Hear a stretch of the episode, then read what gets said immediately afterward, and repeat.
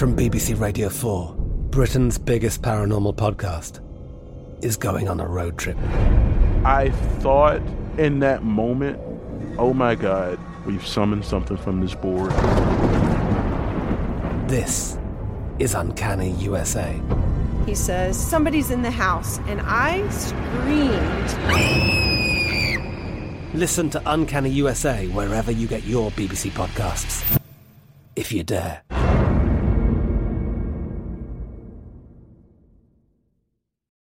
Lucky Land slots, you can get lucky just about anywhere. This is your captain speaking. Uh, we've got clear runway and the weather's fine, but we're just going to circle up here a while and uh, get lucky.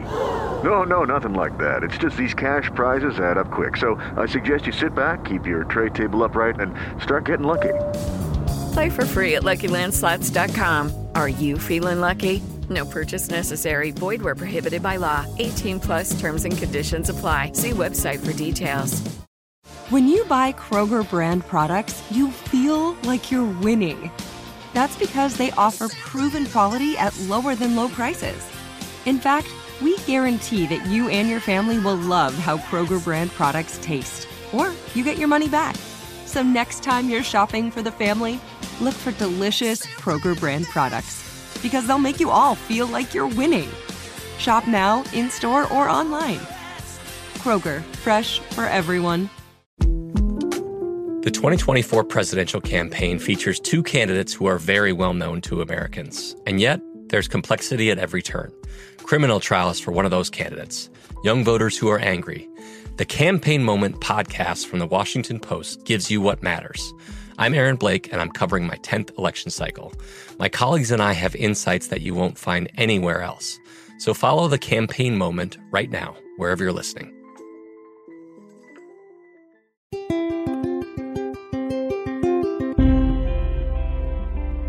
On this episode of Newt's World, corporate leaders and strategists constantly face life or death business wars. In the battleground of competitive business, there's no better way to win than to learn from victorious frontline commanders.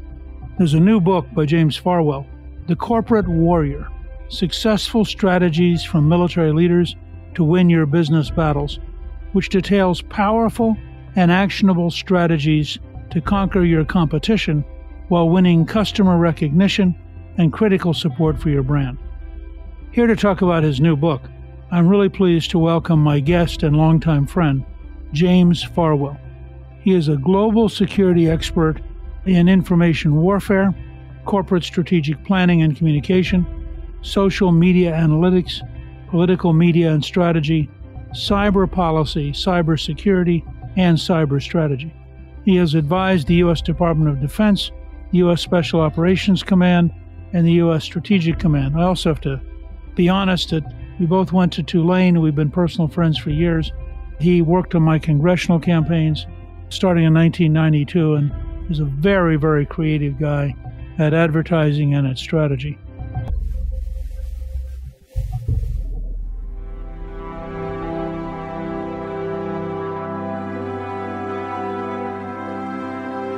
James, First of all, welcome. Thank you, Newt. I'm glad to be here. I have to give my usual disclaimer since you mentioned my government work that my opinions expressed here are just my own and not those of the U.S. government. And knowing you well, you have strong opinions. I'm going to ask you about a couple of things you've done that do not necessarily relate to the book, but that I think are just fascinating because you're one of the most interestingly complex people that I know. When you went to Tulane, you got your bachelor's, then you went on to get your law degree. But then you really became a lot of different things beyond a lawyer. One of them was you developed a play which I think opened in London, didn't you? I did. And we had fun with that. It's actually been redone and it will open after an opera that I've written called The Fabulist, which is going to open in the West End in London, produced by Tony Award winning producer Stephen Levy, as soon as COVID allows audiences to come back. And it is a romantic comedy and it's a lot of fun. I've known you as a political person, I've known you as a media person. I have followed with great interest your writing and your thinking on military events, and particularly on information warfare. And you're also this literary person. How do you sort of balance all these different parts of your life? well, like you, I enjoy writing. I think people like you and I, Newt, are impelled to write. You and I share so many interests from national security to science fiction. And I just enjoy writing. And the funny thing is, though, that for my performing arts writing, I've written two movies that are likely to go this year. I tend to write comedy and fiction. And of course, national security is anything but funny. But I enjoy doing it. It's entertaining. I've just started on Facebook for anybody who wants to follow it, a new column, episode three, I'll do today called uh, the Emma Chronicles. Emma is our Labradoodle, and it's a humor column about my friendship with my dog. I didn't know this until we were getting ready to do this conversation. But in addition to your law degree from Tulane, uh, you went to Cambridge to Trinity College. What was that experience like after an American university? Extraordinary. Cambridge is unique. It's hard to explain to people that really haven't been there. The level of the students is remarkable. It's a very cosmopolitan student body. It's very diverse. You have two requirements. When you first I got there, my tutors summoned me and they said, you will meet our academic standards, but you are just as expected to contribute to the life of the university. And so the social life of the university, which is grouped around different societies, which are subject matter driven. It's, it's the Law Society. I was a member of the Cambridge University Conservative Union, which was linked to the Conservative Party. The Prince of Wales was in footlights when he was there. He was at my college. There are any number of different things, and it's really an exhilarating experience. And I had a wonderful time. I had to come home in the middle of my second year to go on active duty in the Army because I was supposed to be sent to Vietnam. They decided at the very last minute not to send us because they were throwing all the regular Army officers out and they decided they wanted to keep them, so they got rid of all the reservists. But the time that I, the year and a half that I had there was wonderful. As I understand it, it's both in Cambridge and Oxford are routinely rated as two of the top universities in the world. But their whole approach to how you learn and how you study is dramatically different than the American model. How did you adjust to that experience? Well, I loved it. The Cambridge model is aimed at inspiring you how to think, whereas the American model is more of a black letter thing. They want you to learn facts and to learn specific things about whether it's books or law, things like that. Cambridge isn't designed that way. It's designed to teach you to express yourself both verbally and in writing and to just think about problems. Now, you came back from there and you ended up doing a lot of different things you were cited by roll call as one of the top political consultants in the United States. And I know from my own experience with you, you're amazingly creative, helped enormously in my campaigns. Talk a little bit about your political consulting career. A lot of fun. None more fun than having the opportunity to work with you. I've always enjoyed politics. I've been interested in politics. I've been interested in basically two things since I was 12 years old. One is politics and the other is movies and film and writing. And I loved, as you know, the give and take with candidates. I enjoyed writing and producing television commercials, but I enjoyed the strategic discussions that I had.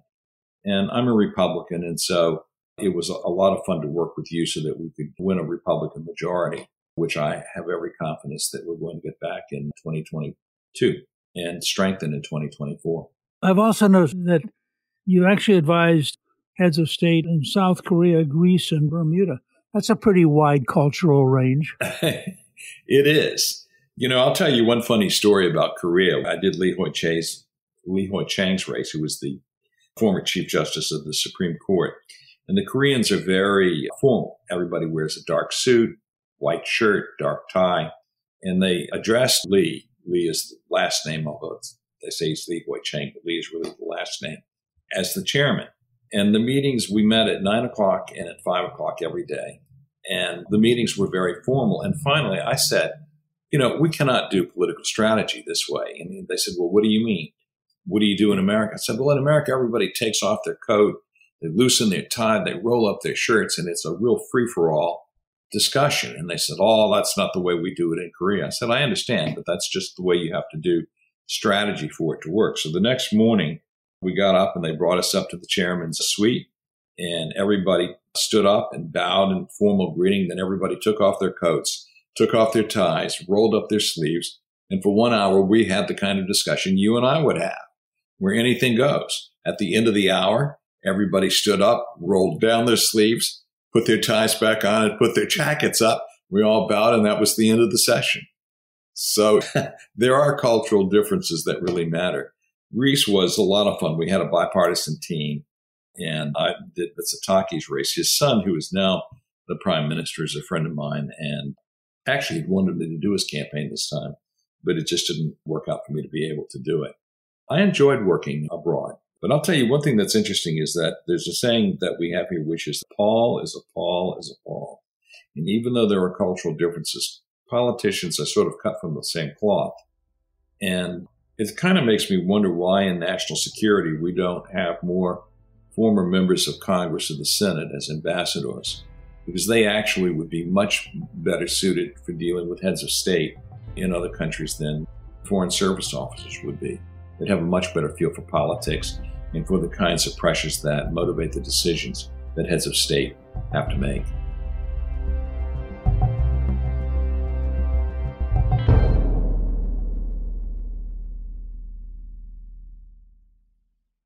Hi, this is Newt.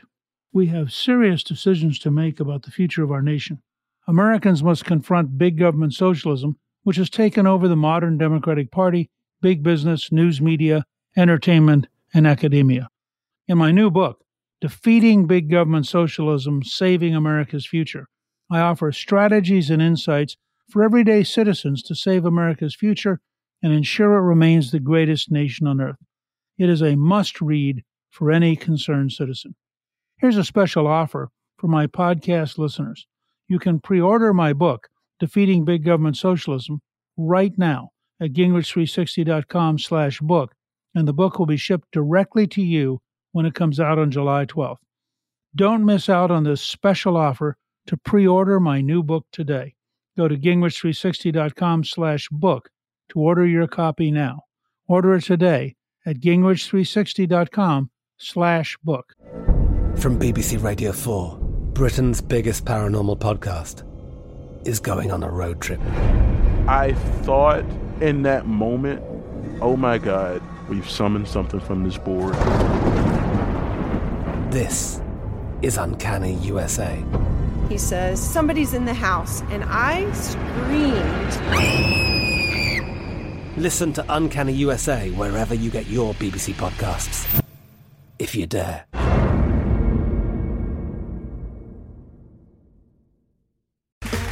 Okay, round two. Name something that's not boring. A laundry? Ooh, a book club. Computer solitaire, huh? Ah, oh, sorry, we were looking for Chumba Casino. That's right. ChumbaCasino.com has over 100 casino style games. Join today and play for free for your chance to redeem some serious prizes. ChumbaCasino.com. No purchase necessary. Full prohibited by law. 18 plus terms and conditions apply. See website for details. Xumo Play is your destination for endless entertainment. With a diverse lineup of 350 plus live channels, movies, and full TV series, you'll easily find something to watch right away. And the best part? It's all free. Love music? Get lost in the 90s with iHeart 90s. Dance away with hip hop beats and more on the iHeartRadio music channels. No logins, no signups, no accounts, no hassle. So what are you waiting for? Start streaming at play.xumo.com or download from the app and Google Play stores today. All you can stream with Xumo Play. The 2024 presidential campaign features two candidates who are very well known to Americans. And yet, there's complexity at every turn. Criminal trials for one of those candidates, young voters who are angry. The Campaign Moment podcast from the Washington Post gives you what matters. I'm Aaron Blake, and I'm covering my 10th election cycle. My colleagues and I have insights that you won't find anywhere else. So follow the campaign moment right now, wherever you're listening.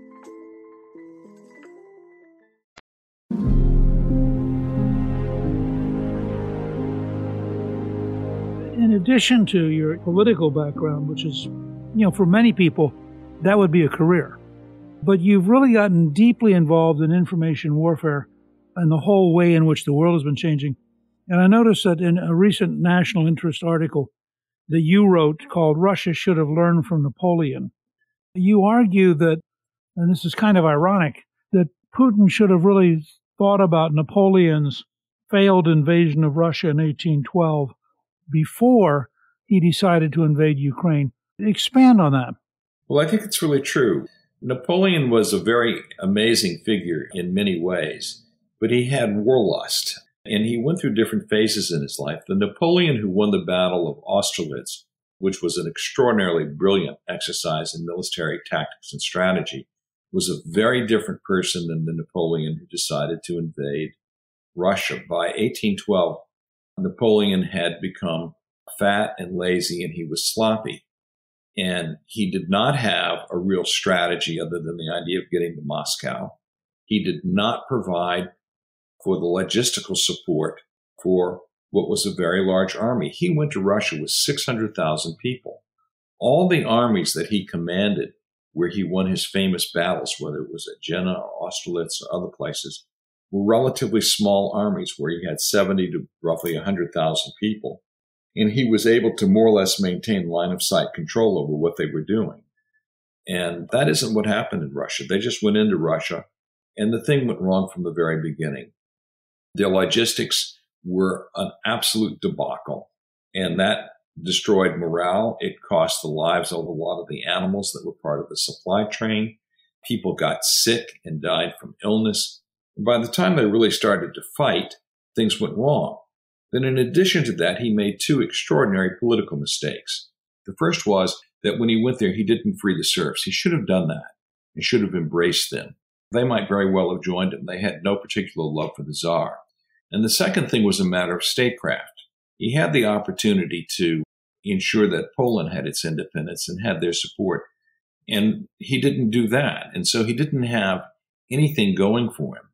And so finally, when he went into battle, he went into battle with troops that were demoralized, they were hungry, they were fighting disease, and his strategic impulses just really weren't that good. Kutuzov, who was the Russian commander, was not Julius Caesar, not Alexander the Great, but he was a very competent commander who understood Russia and just backed up and gave these people space. It was the converse of what we have seen in Ukraine, where Putin and his Secretary General of the Armed Forces, Valery Gerasimov, and a few other people devised a very bad strategy, completely misjudged their opponents, and have just dug in. And I think that Ukraine is likely to win this, providing we get sufficient military support to the Ukrainians and we do so fast enough. I respect Senator Rand Paul, but he should not have interposed an objection to getting supplies to the Ukrainians. Time really matters in that war. But the funny thing about it is, I think that Ukraine's likely to win it. The Russian army isn't much better than Saddam's army was. All the generals that I've talked to, and there was a group of us that I'm friends with, and also that I interviewed for my book, like Mark Kimmitt and Frank Kearney and Spider Marks and Jim Stavridis and people like that, all of whom are top shelf generals. All of us thought that Ukraine would be unable to resist the Russian army. We gave it about three or four weeks. And I think, by the way, in fairness to Biden, who I think has done some good things and some bad things in handling this war, one of the reasons they held back is they didn't expect them to be able to resist the Russians either. I think the second, after say three or four weeks, it became clear that they were going to be able to do it. I would like to have seen us expedite the kinds of arms supplies that we're now giving to the Ukrainians, and I think that would have made a difference. Are you surprised at the decisive imbalance between these modern systems of javelins and drones and things that, on a cost exchange basis, are so inexpensive compared to the vehicles they're taking out that it seems to me it may be changing the whole equation of how you think about armored warfare. It is changing the equation about what's going on, and that change is going to accelerate, especially as we think about preparing ourselves to deal with China, which has a sophisticated army and sophisticated armaments. The problem with the Russian army is it's trying to refight World War II. We're fighting a 1944 army with 2022 weapons, and there's an enormous imbalance in that. We're seeing reports, for example, of Russian planes that have been shot down that have GPSs taped to the front dials of the airplane. The artillery shells are what we call dumb shells. You just fire the shells and hope they hit. Our shells can be smart weapons. We can guide these things. The javelins and the stingers have completely changed the utility of tanks, which are coffins for people in modern warfare if you gave me a choice between having an army of drones and an army of tanks, I'll take the drones any day. And that's a genuine revolution in capabilities. Yeah, and wait until we go to the next stage of air wars, where we've got to shift away from fixed platforms that are very expensive, whether you consider them aircraft carriers or a base in Guam, and we begin using unmanned vehicles that are not expensive to produce. We can produce them in mass quantities. They're animated by artificial intelligence, and you can force China to have to disperse its forces rather than to use the mass that it has, which would be a strategic advantage if you let them have it. The nature of warfare is changing. You also have things that you could never have predicted, like Elon Musk deciding to basically give Ukraine an internet based system from space, which I'm sure the Russians were just stunned by. That's right. And you know, the funny thing is, the Russians are just using their cell phones. Their encrypted system didn't work. The Ukrainians are inside their system, which is one of the reasons they're able to target and take out the generals and the colonels. I mean, they have a system that depends upon top down command, and all their commanders are being killed. The targeting of, of generals is unlike anything I can remember ever seeing. There's nothing like it. It's unprecedented in warfare. This war is changing the rules of warfare, and information warfare plays a critical role, by the way, in what's going on. It's not just about armed conflict.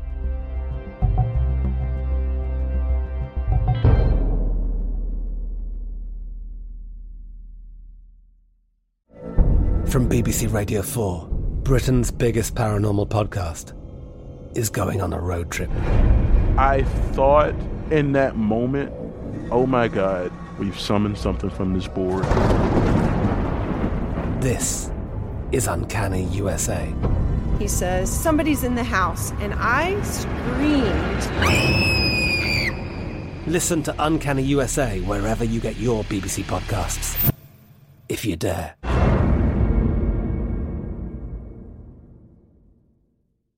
Xumo Play is your destination for endless entertainment. With a diverse lineup of 350 plus live channels, movies, and full TV series, you'll easily find something to watch right away. And the best part? It's all free. Love music? Get lost in the 90s with iHeart 90s, dance away with hip hop beats, and more on the iHeartRadio music channels. No logins, no signups, no accounts, no hassle. So what are you waiting for? Start streaming at play.xumo.com or download from the app and Google Play stores today. All you can stream with Xumo Play.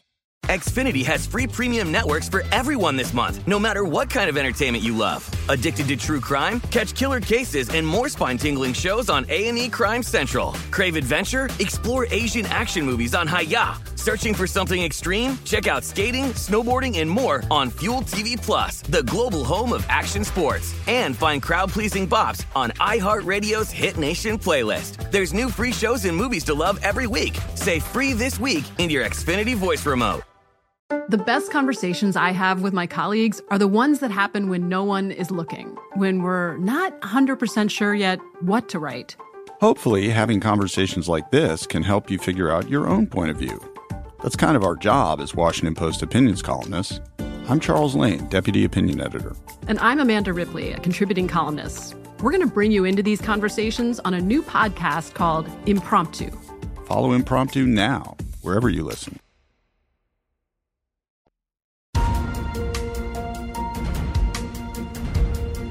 Your new book, The Corporate Warrior, is the fifth book you've authored.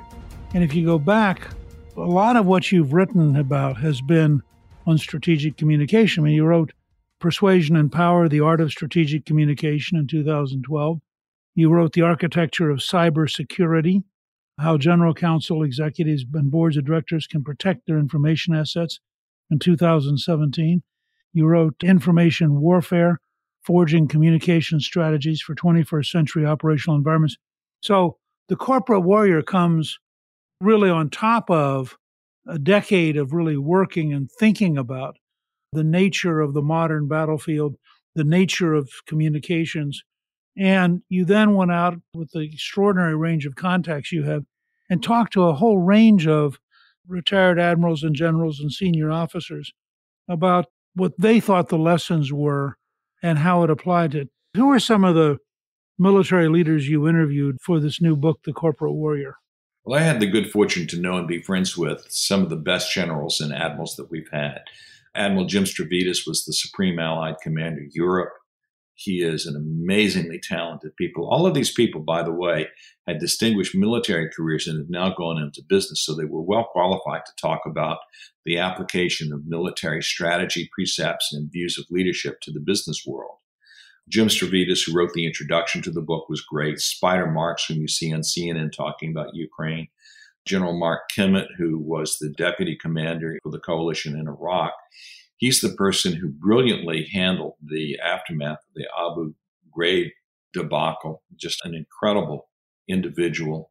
Admiral Bobby Inman, who was the legendary head of the National Security Agency. It's funny, he didn't really want to give an interview and another one of my friends who we interviewed, Greg Treverton, who was the chairman of the National Intelligence Council, which is the CIA's think tank, persuaded him to do it. We had a blast. He was very entertaining. And I think he won't mind my telling you one story that you may not know that I think tells us more about Ronald Reagan than almost anything I can imagine. He said one day he and Frank Carlucci, who was the Secretary of Defense, got a call to please go over to the White House and talk to the president. So they showed up and Reagan, a very fairly brief meeting, and Reagan said, "You know, I've been thinking about this, and I think this nation's security requires the very best intelligence apparatus that anybody can think of." So he looked at Admiral Inman and he said, "Admiral, I want you to figure out what we need if we did everything possible and did it right." And then he turned to Carlucci and he said, "Mr. Secretary, your job is not only to get them the money, but then to hide it so that Congress can't take it away from them. And that's what they did. And it takes a Ronald Reagan to do that. I often think about how the Ukraine war might have turned out or how it might have been conducted had Reagan been the president right now.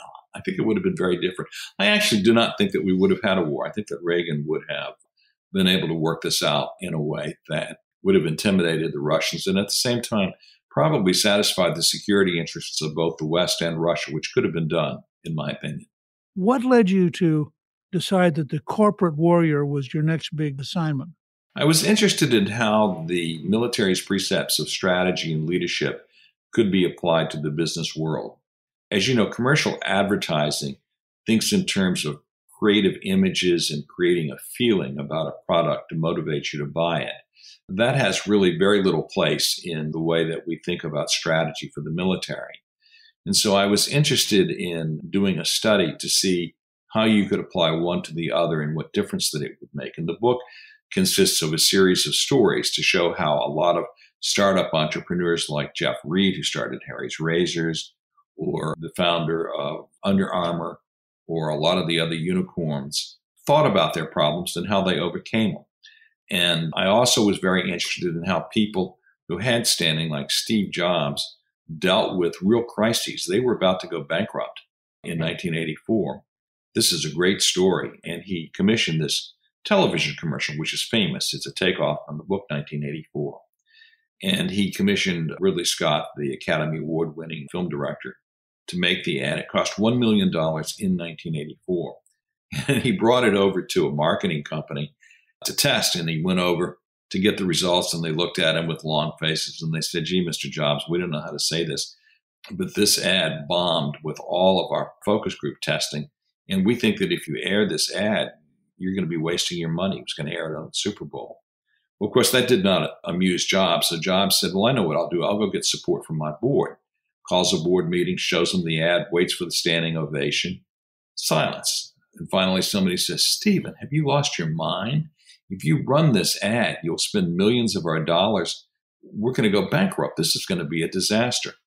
Jobs had the vision and the strength of purpose to stare them all down and say, no, I think what I'm doing is right and we're going to do it.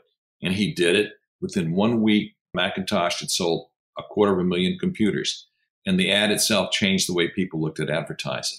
That's what leadership is really all about. It's about building a culture that's rooted in strong values of integrity and hard work and discipline and loyalty and excellence. And so you have to put together a strong culture, a strategy that develops a vision of what success looks like, and then you have to put together a strategic plan that you then execute in a very disciplined way. And that's generally speaking not what a lot of people in business do. When you started thinking this through, was there anything that particularly surprised you? I think that the thing that interested me was how you could start with nothing, as a lot of the unicorn companies did, and apply imagination and energy. And without a lot of capital to spend on advertising, come up with resourceful ways to get the word out about what you were selling and to turn a company that had basically no value into a billion dollar company. And how these entrepreneurs do that is fascinating. I think the other thing that was interesting too, and I talk about this, is the importance of asking the right questions. We didn't do that when the Eagle Claw Iranian prisoner rescue expedition came up, and NASA didn't do that properly when the Challenger disaster happened. You have to ask the right questions to get the right answers. And very often that doesn't happen. Do you think it doesn't happen because they don't think of the right questions or because they're afraid of the answers? More often, they just don't think of the right questions. Preparation is everything, and you have to really think. Strategy requires thinking. You have to figure out, again, what is it that you want to accomplish and what strategies will get you there, what tactics or operations will get you there, what metrics will enable you to determine whether or not you've been successful. You have a unique take in The Corporate Warrior in arguing that the Taliban's quick defeat of the Afghan government after the U.S. departure from Afghanistan in 2021. I'm quoting here the product of cutting edge information warfare that capitalized on social media and every other form of communication. I don't think I've seen anybody else take this approach and think about it this way. What do you really mean by that? What is it that the Taliban was doing right? They understood that the government of Afghanistan did not have any legitimacy. It wasn't popular. It was a centralized government and a culture that historically had been devolved down to a provincial and a village level. And the government was never able to provide security to the people. So there was no popular support for the government.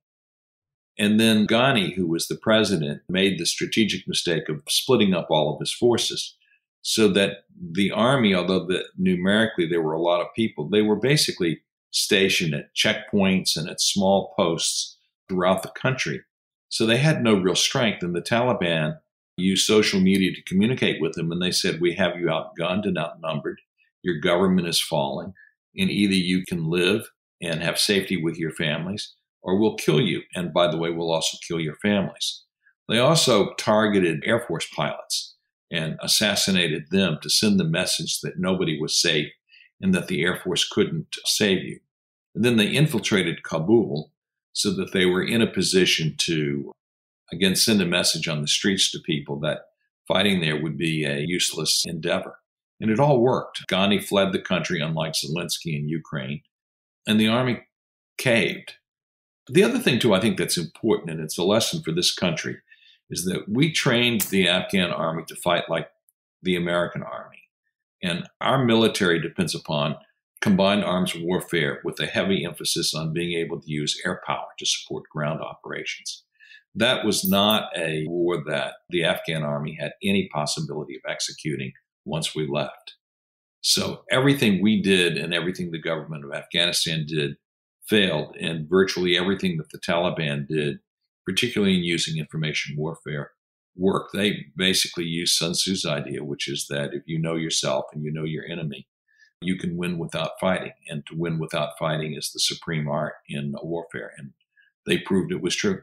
When you look at both Vietnam and Afghanistan, I mean, we were in Afghanistan for 20 years. Why were we so unable to design a winning strategy? I don't think that Afghanistan, in the way that we conducted it, was a winnable war. The culture of Afghanistan was hostile to foreign troops. A war like that inevitably was going to kill a lot of civilians, which was going to alienate the population. We supported a centralized government when the culture, even under the king, was devolved down to a local level. And there just was nothing backing up the government of Afghanistan. What amazes me is that the US government, through one president after another, never seemed to do that. I mean, we went into Afghanistan, remember, to get bin Laden. We had civil relations with the Taliban in, say, 2000 before 9 11. We didn't like the government, they didn't have our values, but we weren't hostile to them and they weren't hostile to us. The mission changed. And that goes to the heart of understanding what it is you want to accomplish when you go into a situation and then how are you going to get out of it. And we never saw that kind of thinking from anybody. You know, and I think that's a good piece of advice for the corporate warrior that you're reaching out to with your book. And that is they need to understand what they're trying to accomplish. They need to understand the limitations of the world they're operating in. And they need to be flexible and learn. The world's bigger than we are. You know, there's a theory about business called a blue ocean strategy, which is that if you're going into an industry, Kevin Plank did this with Under Armour, you see who the competition is, you see what part, what space within an industry doesn't have any competition. Well, Nike and others were selling shoes and had one part of that industry, but there was another part for the kinds of sweatshirts that he was selling for which there was no competition. And so he did what special operations did. He was adaptable flexible and agile. And so he moved right into, as it were, the blue ocean space of that and was able to capitalize in it. Warby Parker has done the same thing with eyeglasses. There's a lot of eyeglass companies that you get advertisements from that have done the same things. There's just one company after another that has understood that.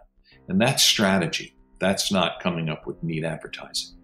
I want to thank you for joining me. And I want to let our listeners know we're going to have a link to your new book, The Corporate Warrior Successful Strategies from Military Leaders to Win Your Business Battles, on the show page at newtsworld.com.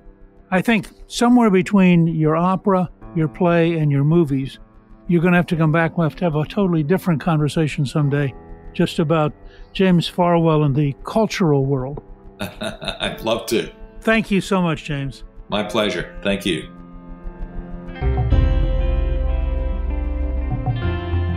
I want to thank my guest, James Farwell. You can get a link to The Corporate Warrior on our show page at newtsworld.com. Newt's World is produced by Gingrich 360 and iHeartMedia. Our executive producer is Garnsey Sloan. Our producer is Rebecca Howell, and our researcher is Rachel Peterson. The artwork for the show was created by Steve Penley. Special thanks to the team at Gingrich 360. If you've been enjoying Newt's World, I hope you'll go to Apple Podcast and both rate us with five stars and give us a review so others can learn what it's all about. Right now, listeners of Newt's World can sign up for my three free weekly columns at gingrich360.com slash newsletter. I'm Newt Gingrich. This is Newt's World.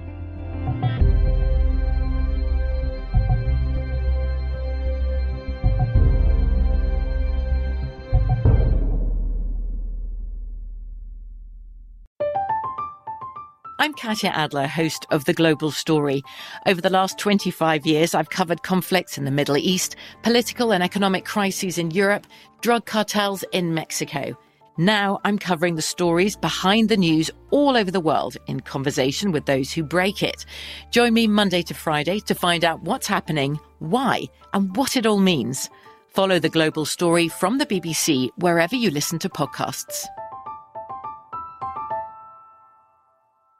Xumo Play is your destination for endless entertainment. With a diverse lineup of 350 plus live channels, movies, and full TV series, you'll easily find something to watch right away. And the best part? It's all free. Love music? Get lost in the 90s with iHeart 90s, dance away with hip hop beats, and more on the iHeartRadio music channels. No logins, no signups, no accounts, no hassle. So what are you waiting for? Start streaming at play.xumo.com or download from the app and Google Play stores today. All you can stream with Xumo Play.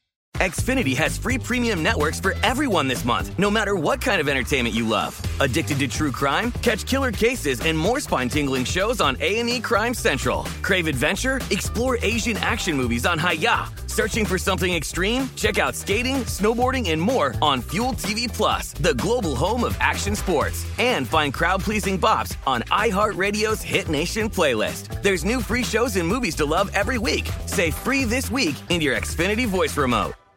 We are the voice of NASCAR. The green flag is in the air, and we are underway. The great American race. The Motor Racing Network. NASCAR Cup, Xfinity, and Craftsman Truck Series Racing live on your hometown radio station and MRN or NASCAR.com. Martinsville, Talladega, the Chicago Street Course. We have the side by side action and last lap passes for the win. Photo finishes. Ryan Blaney will win. The voice of NASCAR, the Motor Racing Network work.